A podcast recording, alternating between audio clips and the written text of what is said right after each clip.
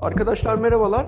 Rekabet Sohbetleri'nin 22.sine hoş geldiniz. 14 Şubat Sevgililer Günü'ne yakışan bir e, konu seçtik bugün. Birleşme devralmalar izin konusu, bu izinlerin bildirimi konusu. Geçenlerde Rekabet Kurumu 2021 Birleşme Devralma Görünüm raporunu yayınladı. İncelediğimiz zaman bildirilen birleşme devralma sayısının geçen seneye göre %50 arttığını görüyoruz. Bunların önemli kısmının yabancı yabancı işlemler olduğunu görüyoruz. Buna ilişkin olarak da Basya Hukuk Bürosu bir rekabet regülasyon bloğunda bir çalışma yayınlamıştı. Bu eşiklerin güncellenmesi gerekir mi diye bildirim eşiklerinin 2011 yılından beri 3 aşağı 5 yukarı aynı eşikler kullanılıyor. Biz de bu konuyu muhtemelen Türkiye'de en çok bildirim yapan ve muhtemelen elimizde resmi belge yok ama rekabet hukuku alanındaki en büyük büro olan e, Elik Gürkaynağ'ın e, partneri Gönenç'le e, tartışmak istedik. Gönenç hoş geldin. Hoş bulduk, çok teşekkür ederim, sağ olun. Hemen kısaca bize bir aktarırsan hani bu birleşme devralma eşikleri kabaca nedir? Bu ne zaman yürürlüğe girdi? Şu anki durum ne? Ve hakikaten senin böyle bir gözlemin, gözlemin var mı? Bu eşikler yukarı çıkmalı mı? Biz bunun tabii her türlü halini gördük eşiklerin. Ee, daha sübjektif olduğu bir dönem vardı. İlgili pazar tanımını işin içine katmamız gerekiyordu. Ondan sonra ICN e, bünyesinde özellikle tavsiyeler e, ilk bakışta anlaşılsın, bildirilebilir mi, bildirilemez mi e, yönüne doğru gidince gitgide e, konuyu e, odaklama imkanı buldu rekabet otoritesi. Fakat tabii eşikler e, zaman içerisinde Türk lirasındaki düşüşlerle de alakalı olarak e, global standartların altında kaldı. E, global standartlar derken bu işin bir tane standardı yok. E, çok sayıda ülke, e, onlarca ülke e, kendine göre farklı rejimler belirliyor. Ee, ve bu rejimler içerisinde de aslında tam bir mutabakat olduğunu söylemek güç. Zor işlerden bir tanesi Gökşin Bey de bilecektir. Önemli Türkiye'nin global şirketlerinden bir tanesinin ilgili birimini yürütüyor. Dolayısıyla da e, bazen e, Arçelik böyle bir işlem yapmak durumunda kaldığında önüne bir tablo çekip hadi bakalım hangi ülkede ne oluyormuş şimdi gayretine girecektir giriyordur. Ee, ben de Brüksel'de e, rekabet hukuk avukatlığı yaptığım dönemde epey uğraştığım konulardan bir tanesiydi bu. Ee, bizimki şu anda e, objektif ve belirlenebilir olma anlamında düzgün.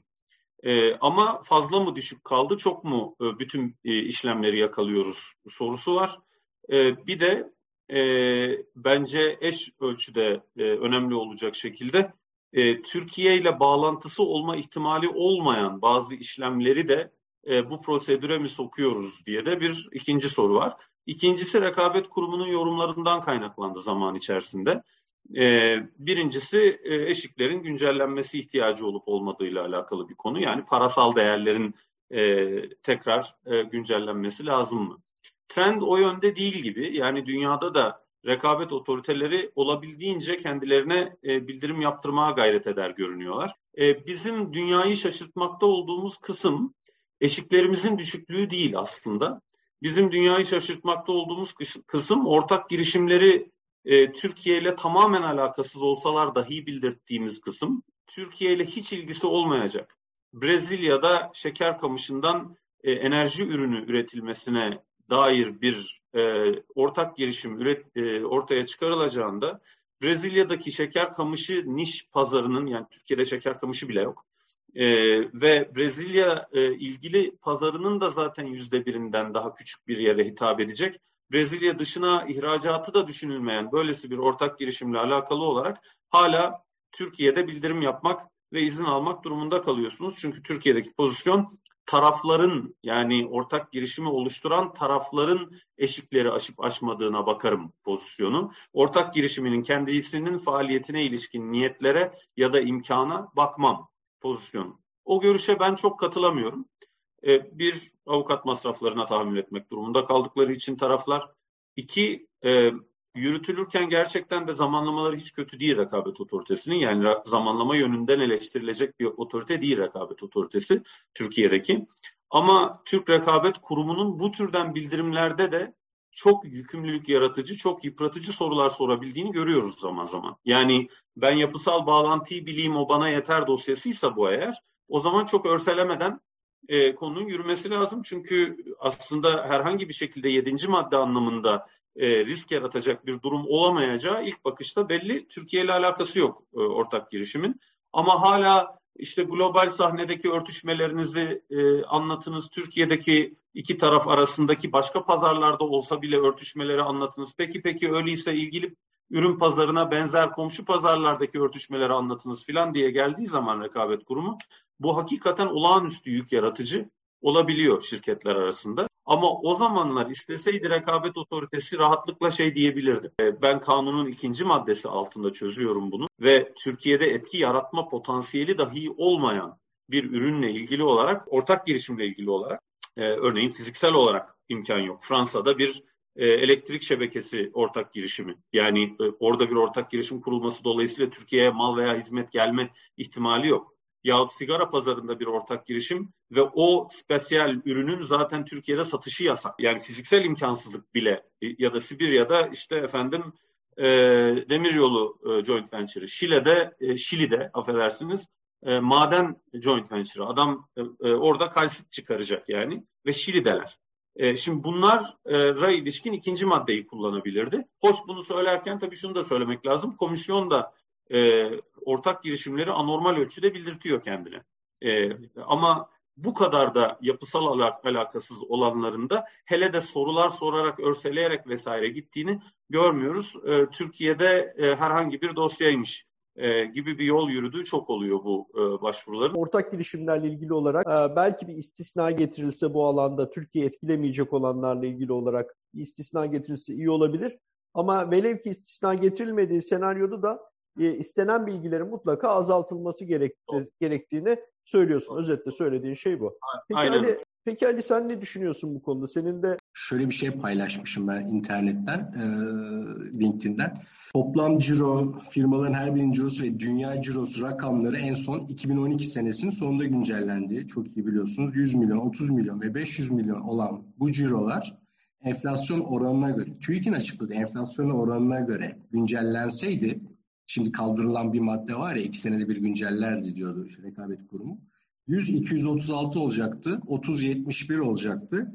500 milyon da 1 milyar 184 milyon olacaktı aslında bu e, önceki şeye göre hareket etseydi. Şimdi o 2012 senesinin sonundan beri bu üçüncü başkan demek ki uzun dönemli bir rekabet kurumunun politikası var diye düşünüyorum ben Göneç. 21 Ocağı'ndan 2022 Ocağı'na da güncellesek, işte sabah şöyle bir çiziktirdim. Rakamlar şöyle oluyor işte. Toplam ciro 350 milyon, firmaların her birinin cirosu 105 milyon. Toplam e, yeryüzü cirosunda 1 milyar 760 milyon olması gerekiyordu. Şimdi bunun sonucu ne peki arkadaşlar? Yani bu e, eşikleri bu kadar düşük tuttuğunuz zaman işlem sayısı birleşme devralma görünüm raporuna göre rekabet kurulunun 2013'te 213 iken 2021'de 309'a çıkmış. Bu son 3 senede böyle bir şey var. Artış var. Bunun hani nereden geliyor bu kadarlık fazla şey? Yani doğrudan bir trendten bahsedemiyorsunuz. Çünkü birleşme devralmaların etkenleri bir sürü olabilir. Ee, en iyisini Göneç biliyordur yine de. Bir sürü bir iş çevrimlerinden kaynaklanıyor olabilir. Yabancı ilgisinden, ülkenin rating notundan, ülkenin hikayesinden falan. Ama bunları şurada göremiyoruz çünkü burada bir enflasyon var her şeyde olduğu gibi. Yani içinde başka bir şişiklik var. Nedeni ne olabilir diye bakınca e, benim tahminim şöyle oluyor. Şuradan geldiğini düşünüyorum. İşte Göneç'in bahsettiği tüm tarafları yabancı 2013 senesinde 68 iken bu 132 olmuş 2020'de. 2021'de de 176 olmuş. 68 rakamı 176. O aradaki fazladan olan şey artış bana buradan geliyor gibi oluyor. Yani o aslında 1760'a çıkması gereken küresel eşik 500 milyonda kaldığı sürece gelecek sene daha da fazlasını göreceğiz. Burada şimdi 2020 ile 2020'den 2021'e çok anlamlı bir artış var. Ama tablonun genel seyrine baktığın zaman aslında rakamlar artmamış gözüküyor. Yani 2011, 2012, 2013'te çok enflasyonda olmadığını vesaire göz önünde bulundurursak o anlamda ama normalde aslında çok yukarı doğru bir çıkıyor olması lazım. Arçelik örneğinden biliyorum. Bir birleşme yap, satın alma yaptığımız zaman bize bir liste geliyor 30 tane ülkede bildirim.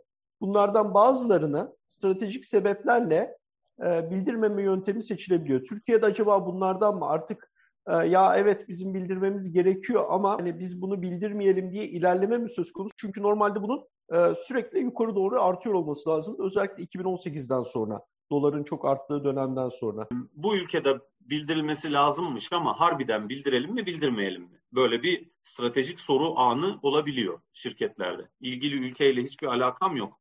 Bunların eşikleri de olamayacak kadar düşükmüş ya da bana bildirtme gerekçeleri bir türlü içime sinmiyor. İşte bizdeki ortak girişimler hikayesi gibi. Dolayısıyla bu işlemi de ben bekletemeyeceğim. Geç de uyandık örneğin. Geç idrak ettik bunun bildirilmesi gerektiğini. Şimdi bildirip de radarında yanıp sönmeye başlasam ilgili rekabet otoritesinin bu da bir problem olacak. Kapatamayacağım artık. Hepten bildirmesem mi? Bu soruyu sorabiliyor zaman zaman şirketler.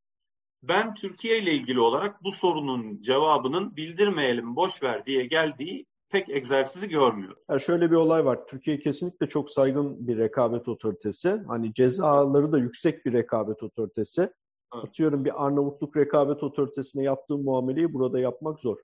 Yok. Ee, peki, ülke olarak da ciddiye alınıyor. Ekonomisi evet. de ciddiye alınıyor. Bir de e, bir gerçekten bildirildiğinde de e, anlamsız süreler geçmiyor yani. Dolayısıyla evet. ya bildirelim hani e, bari kayıtlarda olalım noktasına gidiliyor. Evet. Mesela böyle körfez ülkelerine falan başvuru yapma konusu gündeme geldiği zaman abi oraya bir bulaştık mı biz 3 ayda 6 ayda 1 yılda çıkamıyoruz. Karşıda muhatap bulamıyoruz Aynen. dünyası oluyor. Burada e, hani henüz o seviye o noktada değiliz Allah'a şükür. Bizim genellikle Ukrayna'ydı, işte Arnavutluk'tu vesaire. Şimdi Ukrayna'nınki ciddi ekonomi aslında ama inanılmaz evrak yükü bindiriyor üstüne. Öyle olduğu zaman bazen o da apostilli bu da apostilli öbürünü de işte 3 takla at 20 e, efendim e, kurdelayla bağla vesaire. O zaman e, yok ya bu olacak iş değil diyor. Bizimki öyle de değil. Yani e, apostilli olması gerekeceğini düşünebileceğiniz vekaletname var. E, onu dahi basit formda kabul ediyor rekabet otoritesi artık. Dolayısıyla e, taraflar anlamsız bir yük altına girmiyor. Kendi mi zenginleşmeye çalışıyor diye bakıyor. E bizde filing fee de yok. Bildirim ücreti diye ayrı bir şey de yok. Dolayısıyla bunu bir şekilde e, rasyonel görüp gene bildirimini yapıyor Türkiye'de. Peki e, hani aslında cevapladın ama tekrar açık açık sormak istiyorum. İlk 2011 versiyonu etkilenen pazar yoksa sen bunu bildirme diyordu. Ee, sen böyle bir şeyin geri dönmesine taraftar değilsindir diye tahmin ediyorum. Doğru mu? Değilim. E, pazar tanımı işin içine girdiğinde gerçekten e, korkunç bir e, çelişkiler dünyasındaydık. Yani geri dönüp o senelere baksak bildirilmesi gereken bazı işlemlere bir e, büronun bildirilmesi gerek yok derken diğerinin aynı anda bildirilsin dediği filan yani bir objektif yere bir türlü tutunulamadığı e, bir dünya vardı. E, dolayısıyla bunların girmesini istemem. Ben şöyle bir istatistikten de bahsetmek isterim. Hani bu Şahinler'in çalışmasında da vardı. Ben kendi yaptığım araştırmada da. Hali hazırda mesela son iki senedir rekabet kurumunun %70 iş yükünü bu bildir, bil, birleşme devralmaları oluşturuyor. Yani 100 dosyanın 70'i bu birleşme devralma. Ve bu 70 dosyada hani rekabet kurumunda müdahale ettiği dosya sayısı hani bir ya da iki, 300 küsür dosyadan bir, iki tanesinde izin vermemek ya da şartlı izin verme dünyası oluşuyor. Yani yüzde birlere tekabül eden bir e, rakam. Hani Avrupa Birliği ile de bir kıyaslamaya çalıştım. Oralarda böyle yüzde beşler onlar. İran dosyanın yüzde beşinde onunda müdahale var. Dolayısıyla hani ne kadar attığın taş ürküttüğün kurbağaya değiyor. E, işlem değeri üzerinden ilave bir ciro getirilmesi. Hani bu tür Facebook, WhatsApp gibi hikayelerin kaçmaması için. Böyle bir olay e, sıcak bakar mısın? Ben mantıksız olmadığını düşünüyorum. Yani eğer killer acquisition, creeping acquisition vesaire konularını e, da e, inceleyecekse rekabet otoritesi e, bunu bu şekilde de denetleme ihtimali var. Özellikle dijital pazarlar yönünden e, bir mantığı olabilir. Ama tabii gene aynı probleme düşülebilir. E, yani e, zaman içerisinde güncellenmezse bu özellikle çılgınca e, bildirime e, yol açabilir. Bildirim formunda çok fazla bilgi isteniyor mu? E, süreçte çok fazla bilgi talebiyle karşılaşıyor musun? Dünya uygulamalarında en iyi bilenlerden bir tanesin. Orayla da kıyaslayarak hani elinde bir sihirli değnek olsa neyi değiştirmek istersin? Hı. O konuda da yatırım ortamının iyileştirilmesi anlamında verebileceğin öneriler, tavsiyeler var mı? Hı. Evet, şimdi bizim bir iki tane bence üzerinde durulması gereken problemimiz var. Bir tanesi bildirim formunun her tür işlem için yeknesak olması durumu. İşte ortak girişimin e, Brezilya'daki e, şeker kamışlarından enerji üretilmesine dair olduğu bildirim formunun içeriği de sayfa sayısı da 3 aşağı 5 yukarı Türkiye'de bir joint venture yapıyor olsaydın iki Türk taraf arasında ne dolacaksa gene doluyor. Hatta daha beter bile olabiliyor. Çünkü globalde örtüşmelerinizi de anlatın vesaire filan derken iyice köpürebiliyor konu. Şimdi burada burada bir tane bir marker koymamız lazım, bir işaret koymamız lazım. Yani her işlem tipine, Türkiye'ye mesafesi ne olursa olsun, Türk pazarlarına etki potansiyeli ne olursa olsun her işlem tipine illa aynı bildirim formunu e, kullanmak istiyor muyuz? İkincisi e, bence en önemli konu yani bütün bu e, konuştuklarımız arasında e, rekabet kurumu tek bir varlık gibi davranmıyor. Yani e, hangi daireye düşüldüğüne, hangi e, meslek personelinin o dosyaya bakmakta olduğuna göre farklı refleksler görülebiliyor. Üçüncü round bir bilgi talebi alıyorsun. Üçüncü round gelen bilgi talebinin geldiği dosya bir başka uzman için ya bu dosya yani Türkiye'ye gayet uzak bir dosya. Dolayısıyla tamam işte öğrendik de bildirim formundan öğreneceğimizi. Bunu kurula çıkarmakla ben rahat ederim zaten deyip kurula çıkartıp iznini de aldığı dosya. Diğeri e, bayağı Türkiye ile bir rabıta varmışçasına ya da belki öyle bir e, duyguyu bile aramaksızın benim bir dosyamın kurula çıkması için şu bilgiler olmalıdır gibi bir şablondan hareketle. Ama şimdi ikisi de aynı rekabet kurumu ve bu kadar yoğun fark olduğu zaman bu bir problem. İkinci bir problem e, çok yoğun tarz farkı olabilmesi. Yani e, bazı e, meslek personeli dosyayla ilgilenirken eğer ikinci round bir soru soracaksa e, dosyanın özellikle bir durumu olmadığı varsayım altında birinci round sorusuna gelen cevaplardan bir tatminsizliği varsa ya da o cevaplar yeni kapılar açmışsa soruyor bunu. Halbuki bazen üçüncü round soru alıyorsunuz. Bunun birinci roundda sorulmamış olması için de bir sebep yoktu. Yepyeni soru bu. Yani şimdi de aklıma bu takıldı bunu soruyorum türü soru. Şimdi bunlar tabii e, belki de rekabet kurumunda e, o, o taraftan e, piyasalara bakıldığında niye bunun infial yaratabildiği anlaşılamıyor olabilir ama e, soruların alıcısı bakımından ya biz o zaman ila nihaya bu patinajları yapabiliriz. Yani bu sorular bitmez duygusu yaratabiliyor. Şimdi zaten bizim mevzuatımızın tedirgin eden, tedirgin etmemesi gereken ama tedirgin eden bir boyutu var. Her soru yazısıyla süre sade kesilmekle kalmıyor, tekrar sıfırlanıyor malum. Bu dünya uygulamasında böyle değil genellikle cevabı verdiğinizde baştan tekrar inceleme süresi başlamış oluyor. Genelde müvekkillerin tecrübesiz olanı, Türk Rekabet Kurumu ile uğraşmamış olanı gelip tedirgin tedirgin bunu kaç kere yaparlar abi duygusuyla soru soruyor. Siz de diyorsunuz ki öyle bir rekabet kurumu değil, ciddi e, şunca senelik e, geçmişi olan ve bunu kötüye kullanmayan bir rekabet otoritesiyle muhatap oluyorsunuz. Dolayısıyla yürüyün. Ama eğer üçüncü round soruyu alırsanız ve daha en başta sorulmuş olabilirdi. Bunlar benim verdiğim cevaplarla alakalı türev sorular değil ki. Bunlar yepyeni. E, dosyaya daha dikkatli baktım da bir de şunu sormak istedim türü soru. E, o zaman tabii e, müvekkiller de yavaş yavaş kaynamaya ve bu iş hiç bitmeyecek. Yani demin senin söylediğin bazı ülkelerde ila nihaye süreç devam ediyor. Çok büyük sorun oluyor. Onları da ciddiye almıyor kimse zaten. Ya bildirim yapmıyor ya da üstüne kapatıyor işlemi. Kapanışı yapıyor yani beklemiyor bile adam. Şimdi Türkiye'ye bu muamelenin hiç yapılmaması Türk Rekabet Kurumu'nun ciddiyetinden kaynaklanıyor. Bir tane e, özel iyileştirme, sihirli değnekten bahsettik olsa ben biraz daha yeknesaklaştırmanın e, olması rekabet kurumundan gelen sinyallerin yani tam kesin bir e, kanala sokulamaz. İnsan faktörü elbette olacak. Kişisel tarz olmak zorunda ama e, iki ayrı kurulmuşçasına e, farklı uygulamaların olamaması gerektiğini dosya bazında e, sağlayacak bir mekanizmanın oturtulması gerektiğini düşünürüm.